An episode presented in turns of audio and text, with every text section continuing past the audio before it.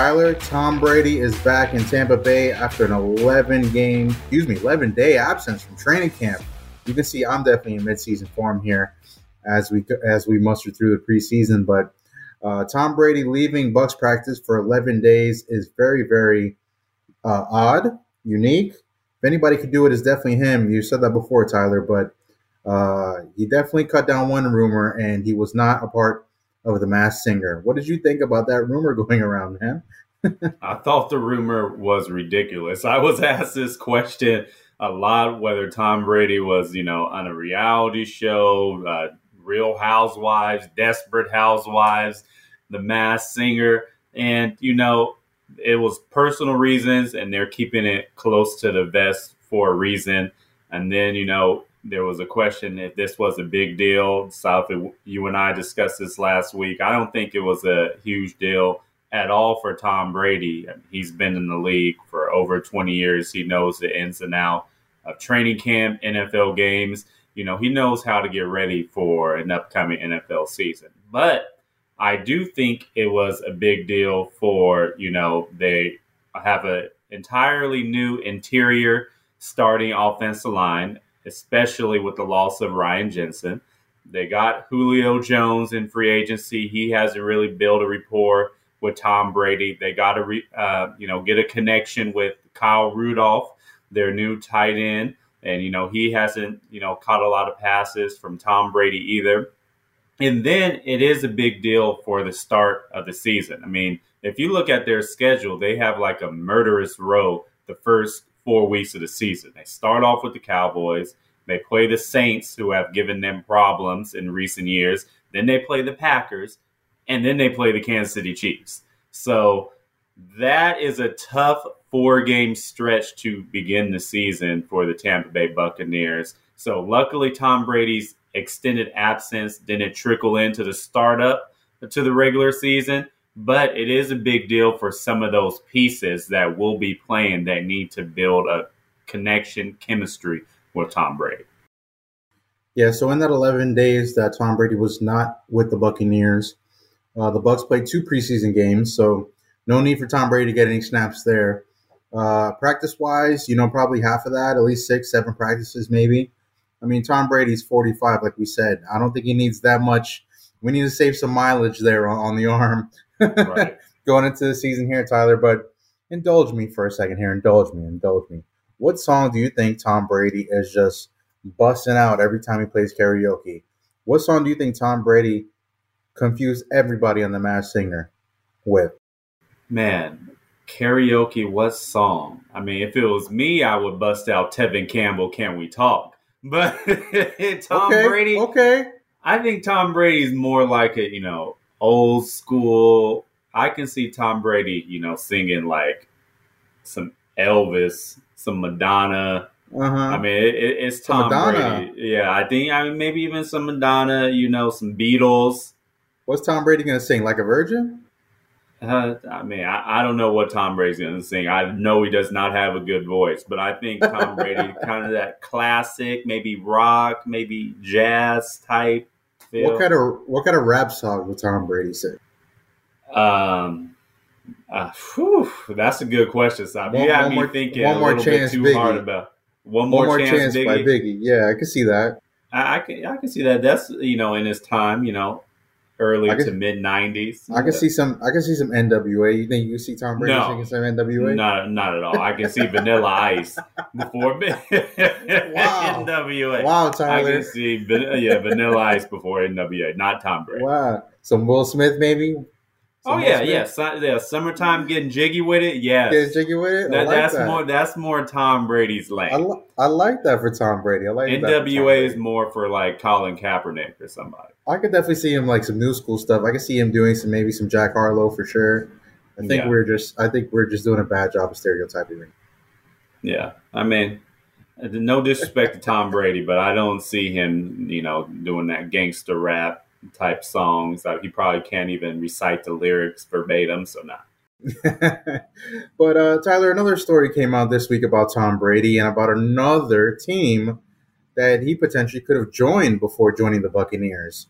And this one was courtesy of Rob Gronkowski and UFC president Dana White, who both essentially said that Tom Brady and Rob Gronkowski were lined up to play for the Las Vegas Raiders. Wow. So this is right before the Raiders got to Las Vegas, right? This is Jon Gruden still as a coach, still before his emails got leaked and before he started to file lawsuit against um, you know the NFL.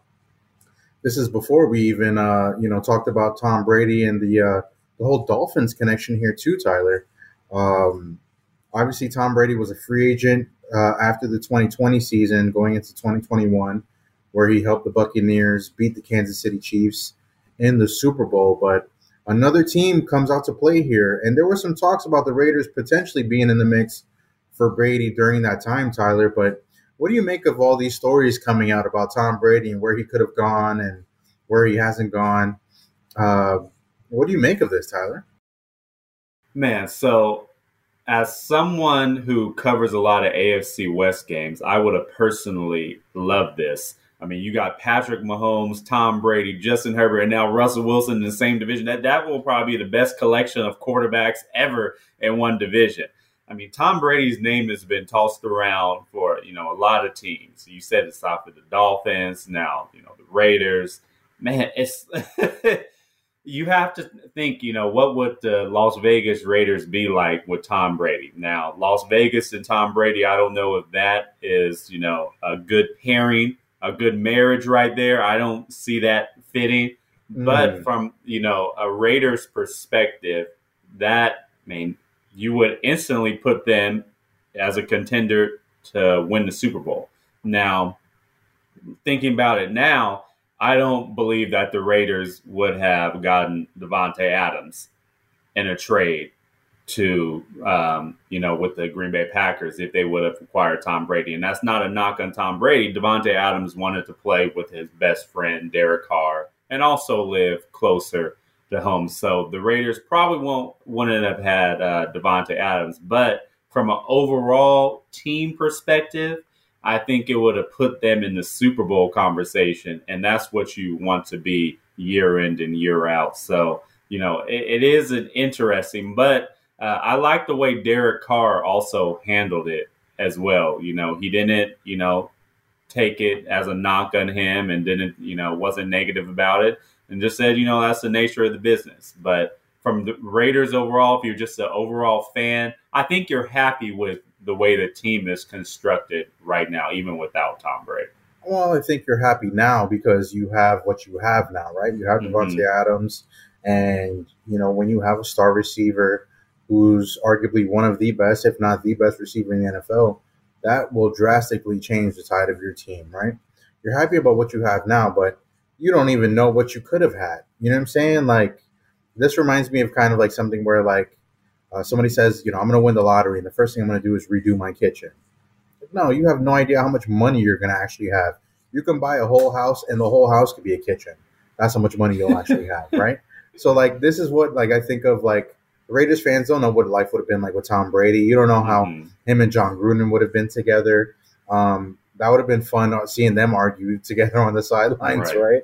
right? Um, but also, look, Tom Brady is Tom Brady. I think he could probably take any franchise you know, if it's really, really well constructed, like the Buccaneers were, um, I think the, the thing that really helped the Bucks out, and I think was the deciding factor, was you got Chris Godwin, you got Mike Evans, Antonio Brown came along, uh, Rob Gronkowski came along, uh, you had Leonard Fournette as well. That offense, I mean, the Patriots were just dying. Like Tom Brady was dying for targets and, and people to throw the ball to in New England, mm-hmm. right? Like you saw people come and go, but his last couple years there it was a really really thin receiving corps, right? And now you have two top ten receivers in Mike Mike uh, Evans and Chris Godwin. Of course, I want to throw those guys, right? Of course, you want to throw to Gronk. I don't think the Dolphins, I don't think the Raiders even had that kind of talent on their offense. It would have been a waste of Tom Brady's time if he picked either of those two teams.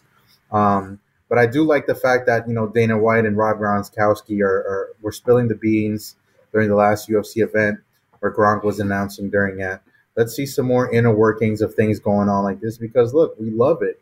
These are juicy storylines, Tyler. When the Dolphins get, um, you know, disciplined for tampering, when um, and when the Raiders are, are, in the mix for Tom Brady, mean that's juicy stuff. That's a great. Those are great things to kind of hear and and kind of talk about here like this, what would have happened, what should have happened. Um, but we'll see. It's it's funny that how Tom Brady has come back from his 11 day absence, um, has not yet talked to media, has been kind of avoiding the media altogether, really, because he's going to have to eventually maybe answer to some degree of where he was or what he was doing or what's going on with the Dolphins. Did you really have interest in the Raiders? Tom Brady is going to get asked a bunch of questions that don't have to do with football. And I mean, he's a consummate pro. He's going to say what he has to say. He's going to obviously, you know, keep it all with football. But uh, I think Tom Brady's uh, seeing a lot of distractions or a lot of things that are going on outside of what just is football right now. And uh, we'll see how this affects him and, and the Buccaneers at the start of the season. Yeah, I don't think they're going to have a good start to this season. I mean, I would not be surprised if they lost to the Cowboys week one. I do think they'll beat the Cowboys, but you know, you got the Saints, got the Packers, and the Chiefs. Um, I have them going two and two uh, through four weeks. I think they're going to lose to the Chiefs and lose to the Packers for sure. Um, the Cowboys and Saints are up in the air. So yeah, I do think it's going to affect the start of the season just because they, he does not have that chemistry with the new players yet. All right, guys. Now we're going to get into some preseason winners and losers after the second preseason games around the league. Only one more, Tyler. Only one more we got to get through before mm, the season. Mm, mm. Well, let's go through our first winner here Baker Mayfield.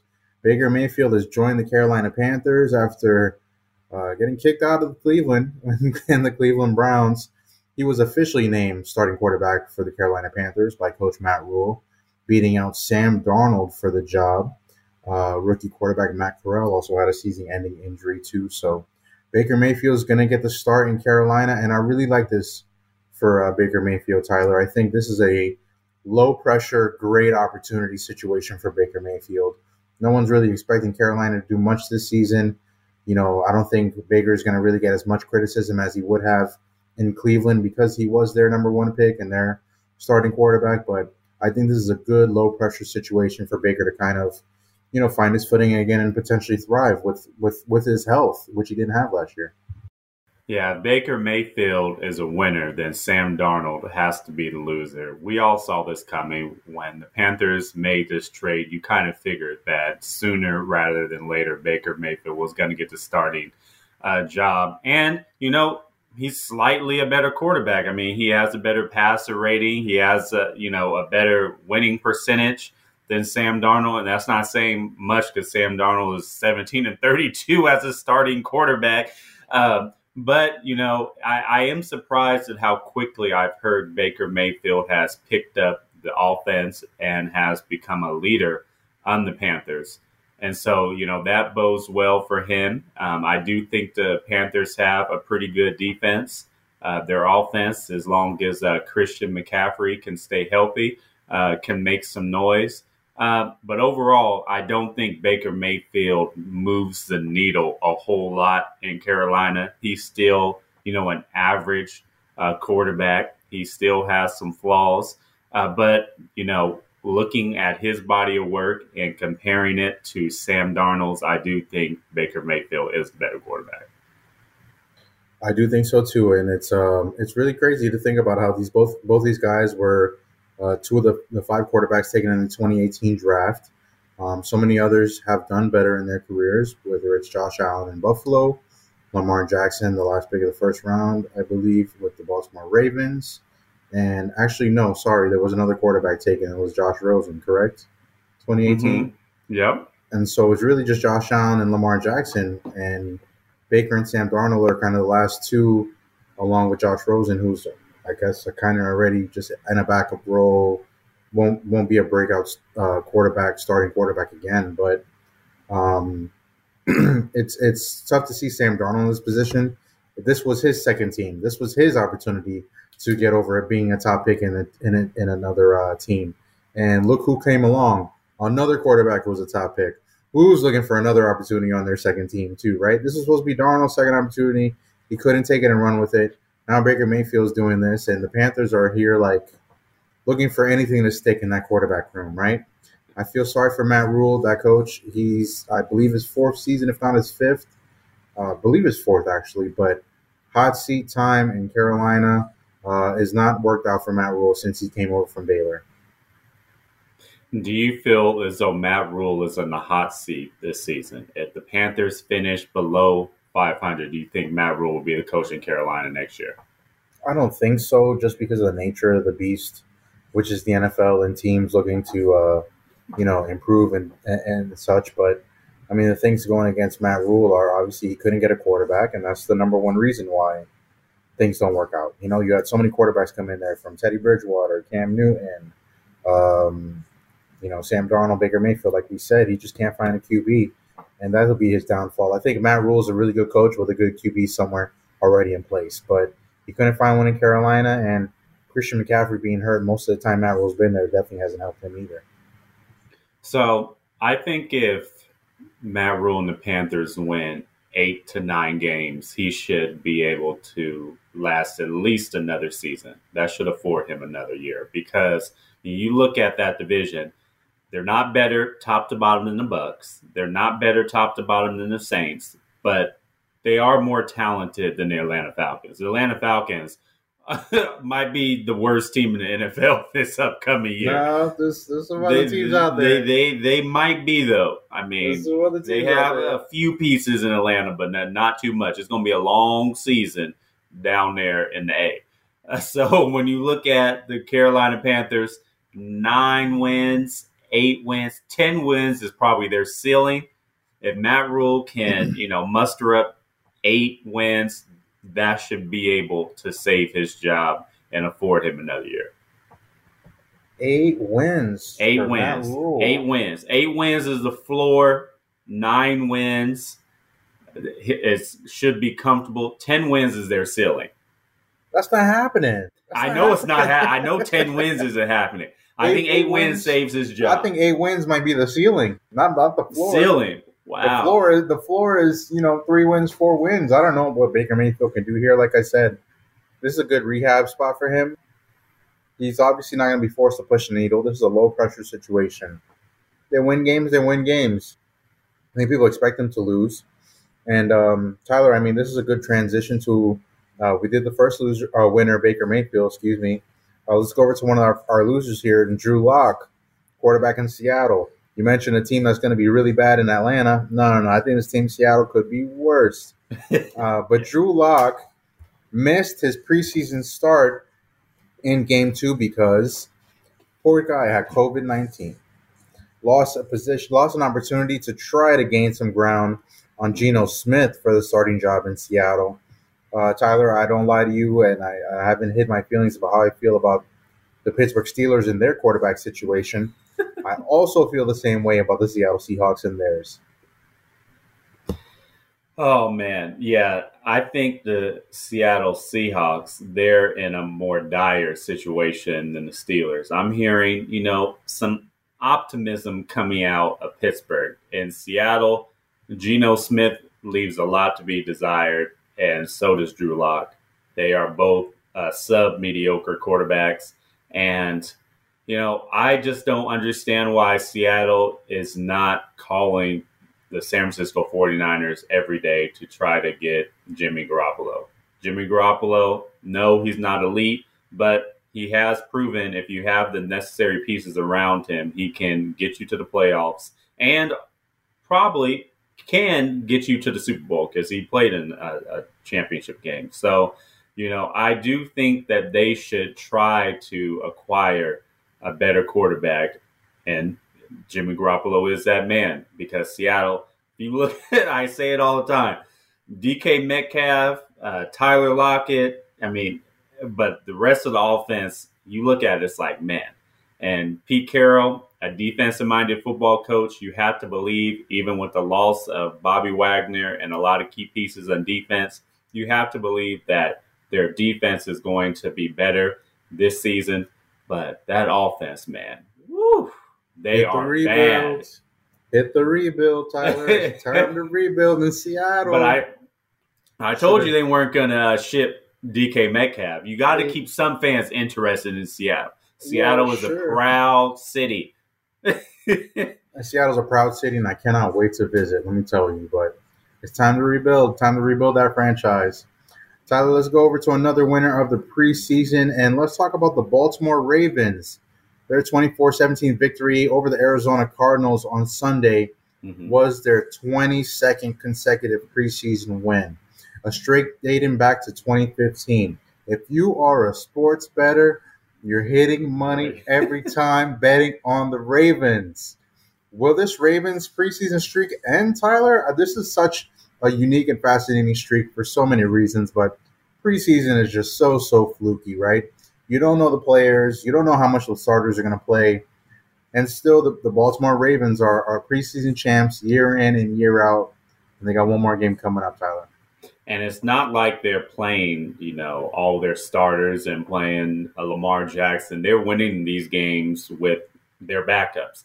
Now, I will say this: in that winner is Isaiah Likely, their tight end. He is having a monster preseason, the rookie. And mm-hmm. you know, if there was such thing as a preseason MVP, he will be a candidate.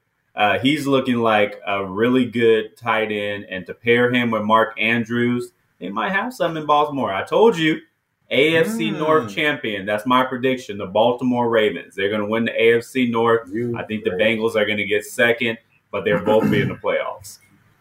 Man, I'm not going up against Ja'Marr Chase and Tee Higgins and Tyler Boyd and Joe Mixon and Joe Burrow. I mean, it's just Lamar Jackson and Mark Andrews, right? I like J.K. I, Dobbins. I just said Isaiah Likely. What? What? That's a that's a sleeper. Rookie guy, rookie guy. I'll, I'll, let a rookie come and beat us if I just went to the Super Bowl last year, right? um, I think you're wrong on your prediction one, but uh, I do think the Ravens have a chance to go to 26. They're going to play Washington on Saturday at 7 p.m. at home. So one last preseason game for the Ravens. Let's see if they can get it up to 26, Tyler. I don't know if this guy's a winner or a loser, Tyler, um, but I think a very interesting situation happened uh, with the New York Giants game against the Cincinnati Bengals preseason last week. Kayvon Thibodeaux, top five pick for the Giants, defensive end out of Oregon, uh, sustained a major knee injury. Well, thankfully it wasn't major, um, you know, but he had an MCL sprain. It looked a lot worse when we all saw the replay, but there was a Bengals tight end, I believe, coming across uh, the, the, line of scrimmage behind uh, the offensive line. First cut block. You know, first player he sees is Kayvon Thibodeaux. His job is to do a cut block or go for the legs, not really uh, to injure, but to slow down Thibodeaux and help that play. And unfortunately, this player made contact with Thibodeaux's knee. It was a really ugly replay, Tyler. Um, and it's really been a true cause of debate of – dirty play, not dirty play, football, not football. Uh, you know, I've seen some NFL offensive linemen online talk about it, you know, really vocally about it. Um, how do you think about what do you think about this Kayvon Thibodeaux situation, his knee as it progresses here? Well, I will call uh, Thibodeaux lucky and blessed because I've seen a whole lot of uh, knees get blown out with cut blocks that look like that. And luckily, it's not an injury that's going to keep him sidelined for a long time. There's even speculation that he could be back week one. Um, now, is it a dirty play or you know a legal play? It is a legal play.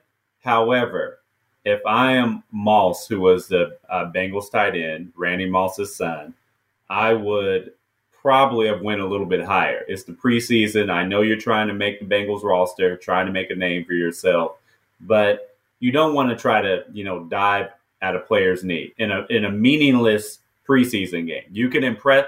In fact, you would impress the coaches even more if you went up high and blocked Thibodeaux because that shows them that you have the strength and the power to block a premier pass rusher heads up and not go the easy way out and taking somebody's legs in a cut block. So that's just me. I would have went high to impress my coaches more. Kasafit, I'm gonna keep it real. Me, you, we can cut block anybody. You just dive at their legs. We may miss, but cut blocking, that is the easiest way of blocking somebody in the NFL. So if you're trying to impress your coaches, go high. But Thibodeaux is very lucky that that wasn't a serious knee injury. And I'm, as a football fan and football fans across the country, they should be happy because we wanted to see Thibodeaux play this season. Uh, going in, to last college football season, he was the consensus number one player in the board. And going into the draft, he was my top player in the NFL draft over Aidan Hutchinson, you know, over Travon Walker, it was Kayvon Thibodeaux. And so I want to see how he performs this year with the chip on his shoulder because he believes that he should have been the number one overall pick. Tyler, there's so many schools of thought here on this. Um, and, and I think I, I just think of um, you know Mark Schlereth said something really uh, significant. He made a Twitter video, and he was very vocal. He said, "This is not a dirty play.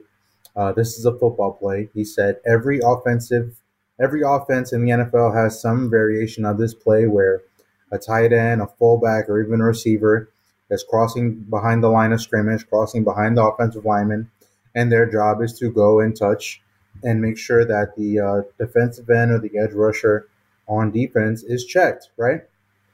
Mm-hmm. So I hear what you're saying about above the thigh, um, and I believe that's you know a, a, better use of the technique, or uh, you know just rolling on the ground and maybe just tripping up and having the person fall on you is probably a better technique too. But uh, Mark Schlereth also said that this was bit you know pretty bad technique by Kayvon Thibodeaux. Mm-hmm. And when I look at the video, I kind of see the same thing too because Thibodeaux sees this player coming at him, and it kind of feels like he's still trying to go around that player to make a play on the uh, football. Mm-hmm. Whereas he should have seen this player coming and kind of realized that this this guy is not coming to shake my hand and play patty cake right now. He's coming and come and you know cut block me, and he's coming to make sure that I'm not in this play so that I can't wreak havoc on, havoc on defense here. Um, so ultimately, this is a teaching moment for Kayvon Thibodeaux, and you know, thankfully for him, and thankfully for the Giants, you know, he's not out for the year. Um, you know, like you said, could could miss up to a month, maybe longer. Uh, same thing with Zach Wilson, man. These New York teams, they can't they can't catch a break with their young talent, man. Kayvon Thibodeaux, top five pick. Zach Wilson was the number two pick, starting his second season with the Jets. Um, both suffering knee injuries in the preseason. Uh, both very lucky to not lose these players for the entire season. You know, hopefully get them, you know, by week four, if not, you know, at least the second month of the season. But man, um, I'm just really happy that he was able to avoid injury.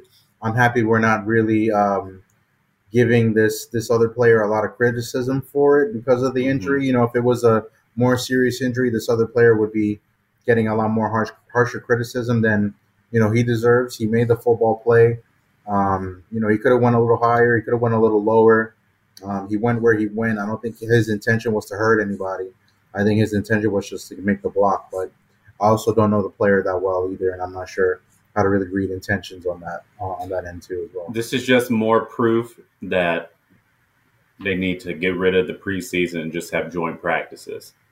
I mean, you're covering a joint practice this week, Safed. I covered a joint practice last week. You get one on ones, you get seven on sevens against the other team, you get 11 on 11s against the other team. You get a look in joint practices. Done. We don't need all these preseason games, these meaningless games. You can have a scrimmage with the starters, you have a scrimmage with the backups, joint practices. So they're honestly more entertaining than the preseason, Safi. You know I'm not lying. I was just going to tell you the most interesting part of my day, Tyler. so Dolphins and Eagles are joint practicing here at uh, in Miami, Tyler. And the first play of one-on-one drills. So everybody stretched, warmed up, chilled. They had their walkthrough in the Dolphins indoor facility. First play is one-on-ones. It's wide receiver versus running back. Oh, excuse me, versus corner. They're just going one-on-one, and the quarterbacks are throwing. That's it. Nobody else is on the field. Nothing. The first play, Tyler. The first play Tyreek Hill just eats Darius Slay's lunch, man. He just burned him, burned him, and poor Darius Slay pulled up with a hamstring. Oh, and I feel so bad for Darius Slay. First play, he's limping, he's limping. Everybody was looking. It was a huge cheer from uh, some fans in attendance because it's Dolphins. They got the fans there. Tua threw a touchdown to Tyreek Hill. That's the whole big story in Miami here, Tyler. But man, AJ Brown, the new Eagles receiver, just went on Twitter, saw a video of the play I'm telling you about, and was like, "All right, now I'm posting videos of us cooking y'all corners." AJ Brown. AJ Brown. Oh, I think he had a good couple plays today too. I, uh, you know, it's two fields. It's hard to see all the things going on at once. Mm-hmm. I believe AJ Brown had a good um, one-on-one or, or, a good couple reps against uh, Xavier Howard, the Dolphins corner. But this is the kind of drama that we want to see in joint practices. It's nice mm-hmm. to see one go against one. They're both in practice settings. No real tackling kind of going on. Everybody's just kind of you know hugging each other up a little bit. The tempers tempers were flare, you know, in any kind of joint practice. Some more than others, but the competition that you get in these practices, especially with these guys trying to find the rosters and make rosters, excuse me, much better than the product that we're getting in the preseason. Right. And you can put the team in certain situations that you might not get in the preseason. And like you said, like I was seeing Keenan Allen go up against, you know, Diggs from the Cowboys and you know Micah Parsons going up, you know, against the Chargers offensive line. So the joint practices that they are, you know, a lot more beneficial uh, than the preseason, in my opinion. Uh, but you know, I get why they there's still a preseason. I mean, I get the argument. However, from a fan's perspective and from our perspective, I think the joint practices are a little bit better and more fruitful. Well, Tyler, you know what's going to happen now, right? What? They're going to start broadcasting the joint practices. Hey, I'm fine with that. I'm fine you know with that. You know the NFL does not pass up any opportunity to make a dollar. You know that. I'm fine with that. I'm pretty and we sure. already have inside training camp, so inside joint practices. There you go. Just get a camera. And here's the thing, too. Here's the hard part: is all the teams are going to watch the joint practices and know how to scout out both teams, right? Like, how do you monetize this if you're the NFL? Because joint practice is probably your better better game or better situation than the preseason, but you can't show 11 on 11. I mean, you're literally putting on game film uh, you know, for all your opponents at your preseason, like, you know, the Dolphins are playing the Patriots week one. You think they want to show them anything that they're showing the Eagles right now? I don't think so.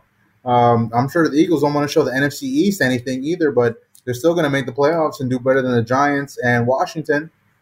Oh, Maybe so you got the, the Cowboys the playoffs. That, that, that was news in there. You think the Eagles are going to make the playoffs? I mean, they made the playoffs last year. They got a better receiver. I don't think that's really a, a, a far stretch there, Tyler. Hey, hey, I think that that's low key news. I think my proposal is two joint practices uh, per off season, different teams, and then add an additional week to the season. So instead of week 18, have week 19. Plus, it's better to have you know an even number in there I mean, week 19, obviously, and then you have one by each team. So that that's my proposal. Maybe the competition committee can is listening to this podcast.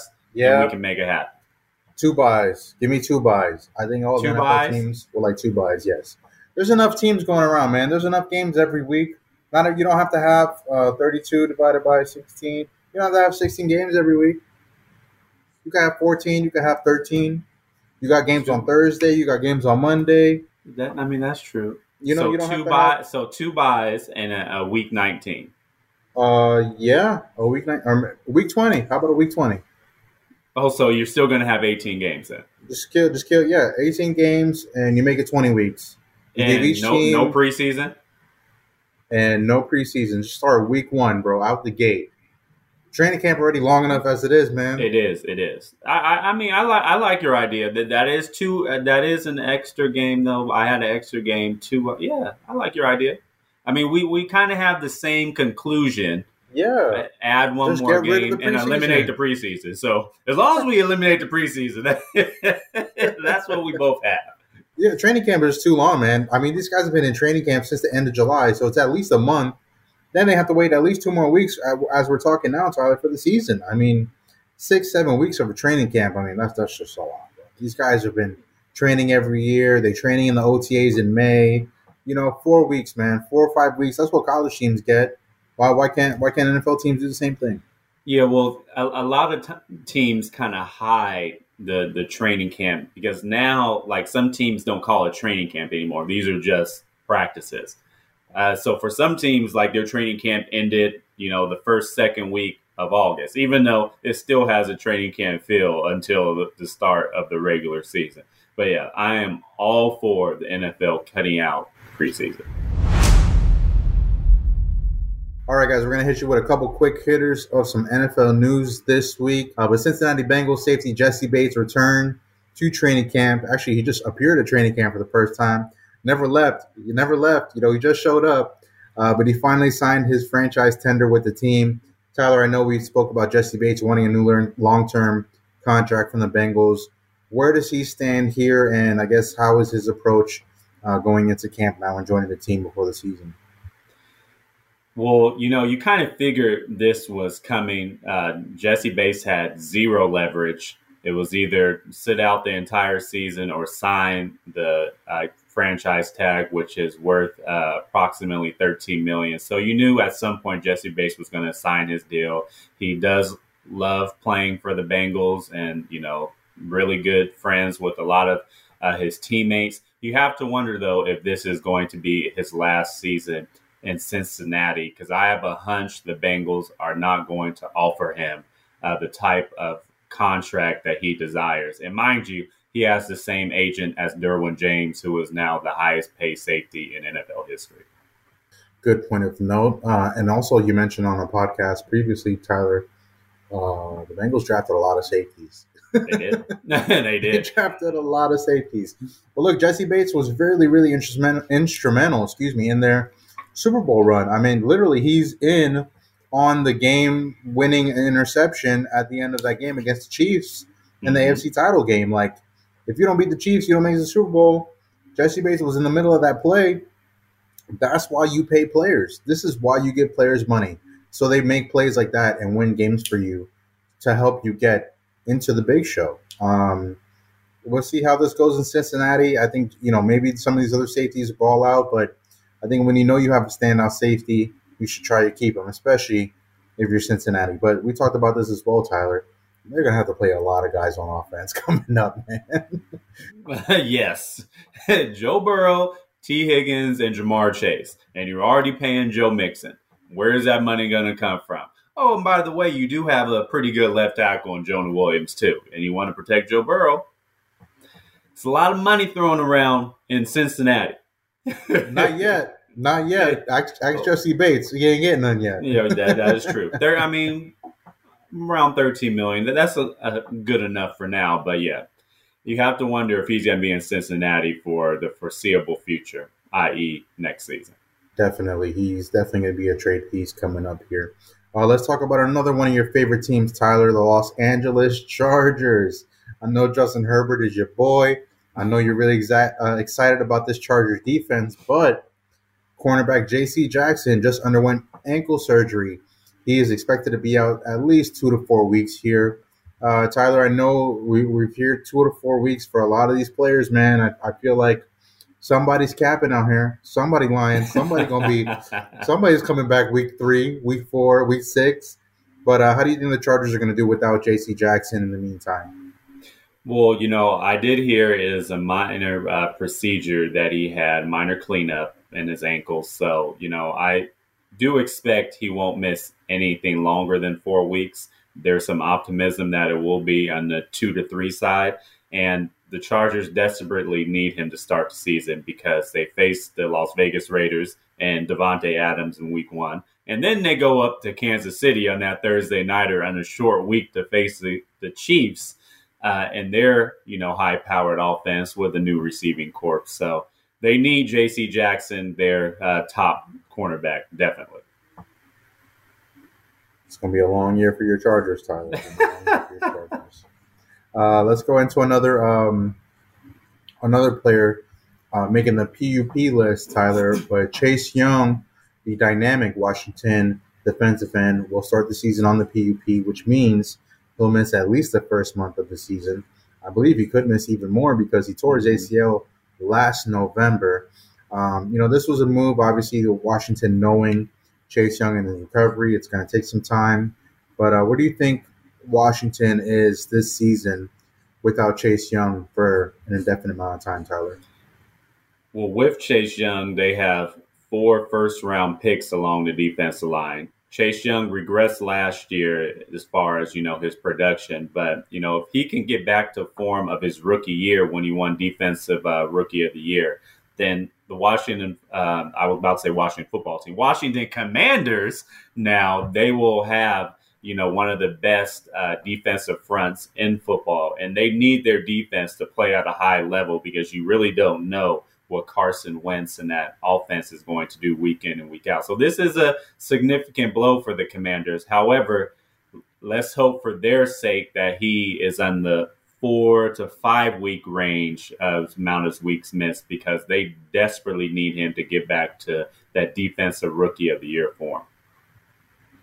Tyler, can we talk about something that's going on in the NFL right now that I would love to have your opinion about?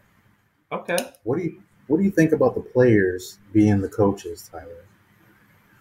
What do you What do you think about What do you think about uh, Cliff Kingsbury giving Kyler Murray the headset and the play sheet, and he's like, "Here, go call plays." What do you think about the Detroit Lions, who just recently gave their players uh, the entire practice themselves? Coaches weren't even there on Monday. Tyler, what do you think about the players coaching themselves up? You think it's a good idea? I think it's a good idea to an extent. You don't want the players to, you know, have too much power over play calling, over scheme and everything. However, you know, for Kyler Murray's sake, this is a sign that he's doing the extra work behind closed doors instead of playing video games, which we heard a whole lot about. So he knows the offense, he knows the ins and outs, and has a deep knowledge of the system. So that's good. And for the Lions, I think they're going to be a mess this season too. I do like their draft. I like what they did. However, I, I think uh, Motown. It's going to be a lot of blues in Motown. A lot of blues. It's going to be a mess, man. They're just going to be a it's, mess. It's going to be a mess. There ain't going to be no biting off kneecaps. It's not going to be none of that. Mm. It's going to be a whole bunch of L's. So it's really funny because Cliff Kingsbury was like, kind of telling me Kyler Murray, like, you see, it's not as easy as you think it may be for me to call plays for you. I think that's a good kind of uh, moment there for Kyler Murray.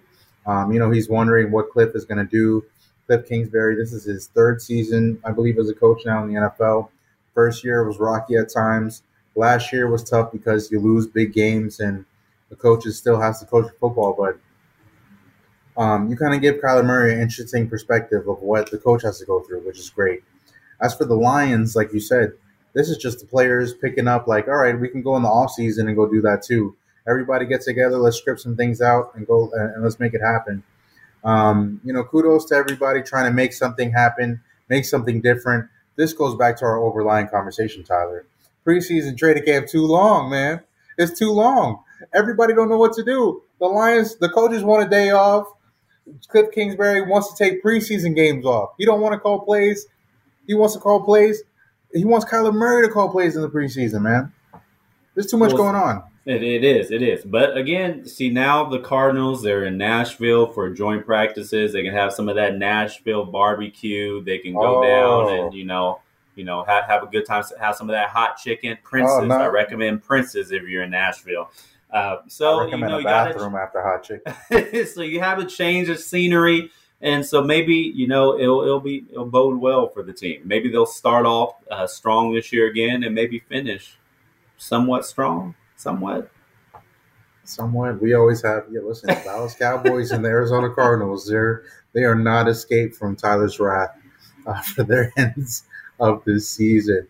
Uh, Tyler, let's kick it out with uh, one last bit here. Have you seen the Manti Te'o documentary on Netflix?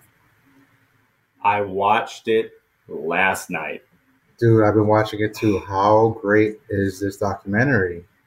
It is outstanding.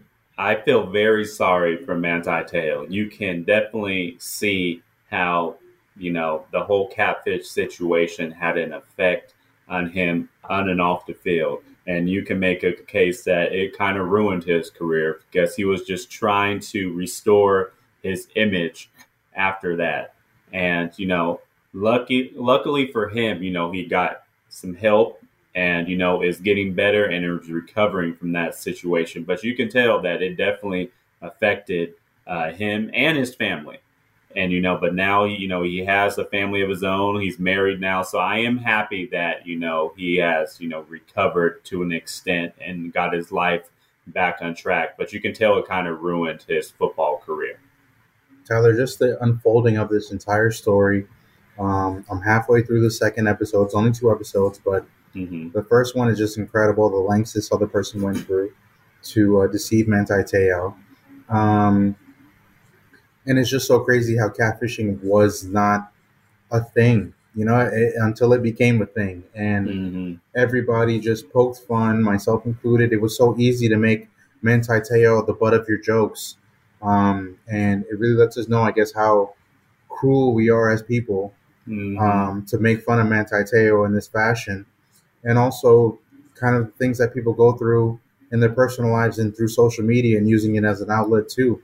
Um, there's just so many layers to this story. I feel bad for Manti Te'o and everything he's been through. Um, I really hope that this documentary provides some kind of clarity and levity for him and his life, and hopefully for everybody watching it too. It, it gives you an opportunity to kind of look at yourself and say, "Did I make fun of this guy? I should really uh, think about the things I say or openly joke about because you don't really know what anybody is kind of going through." And this is something that we've never really seen before until mm-hmm. MTV made Catfish a series, and you know people are learning how to not be duped by you know texts and robocalls and emails and oh can you send me this and I'll send you this amount of money and it's just crazy times that we're living in and I'm really I'm really glad to see Manti Te'o doing much better after that.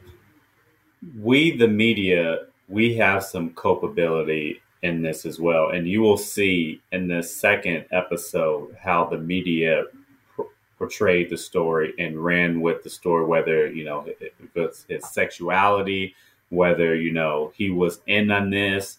And we have to do a better job of covering players better and understanding that they are human too and they have emotions, they have feelings.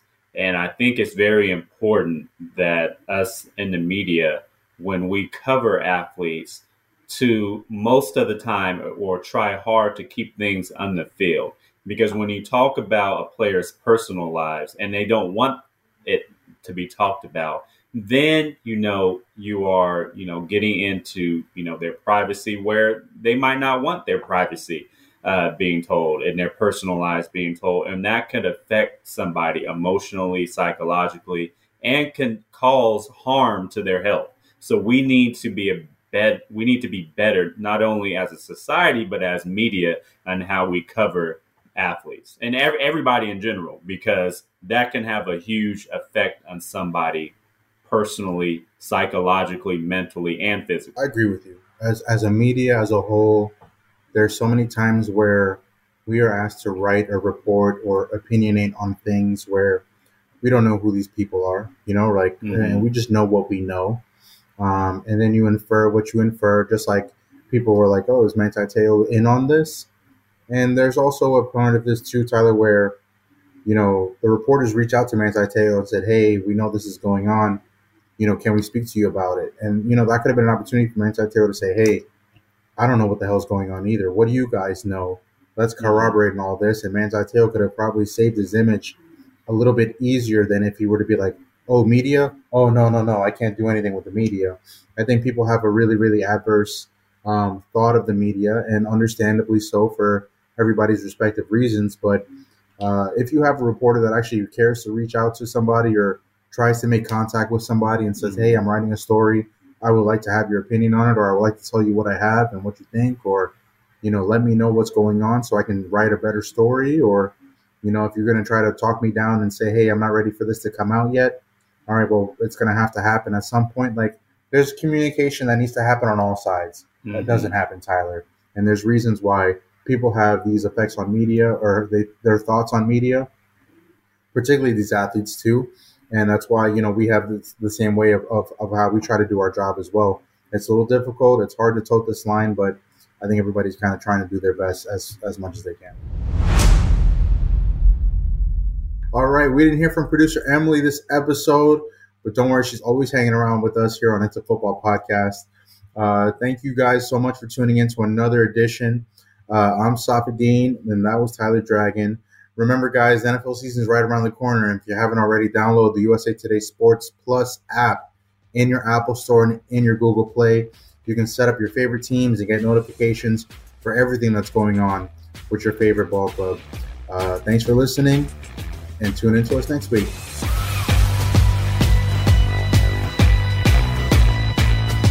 It's a football podcast. Find it now on the USA Today Sports Plus app, where the biggest fans fan harder.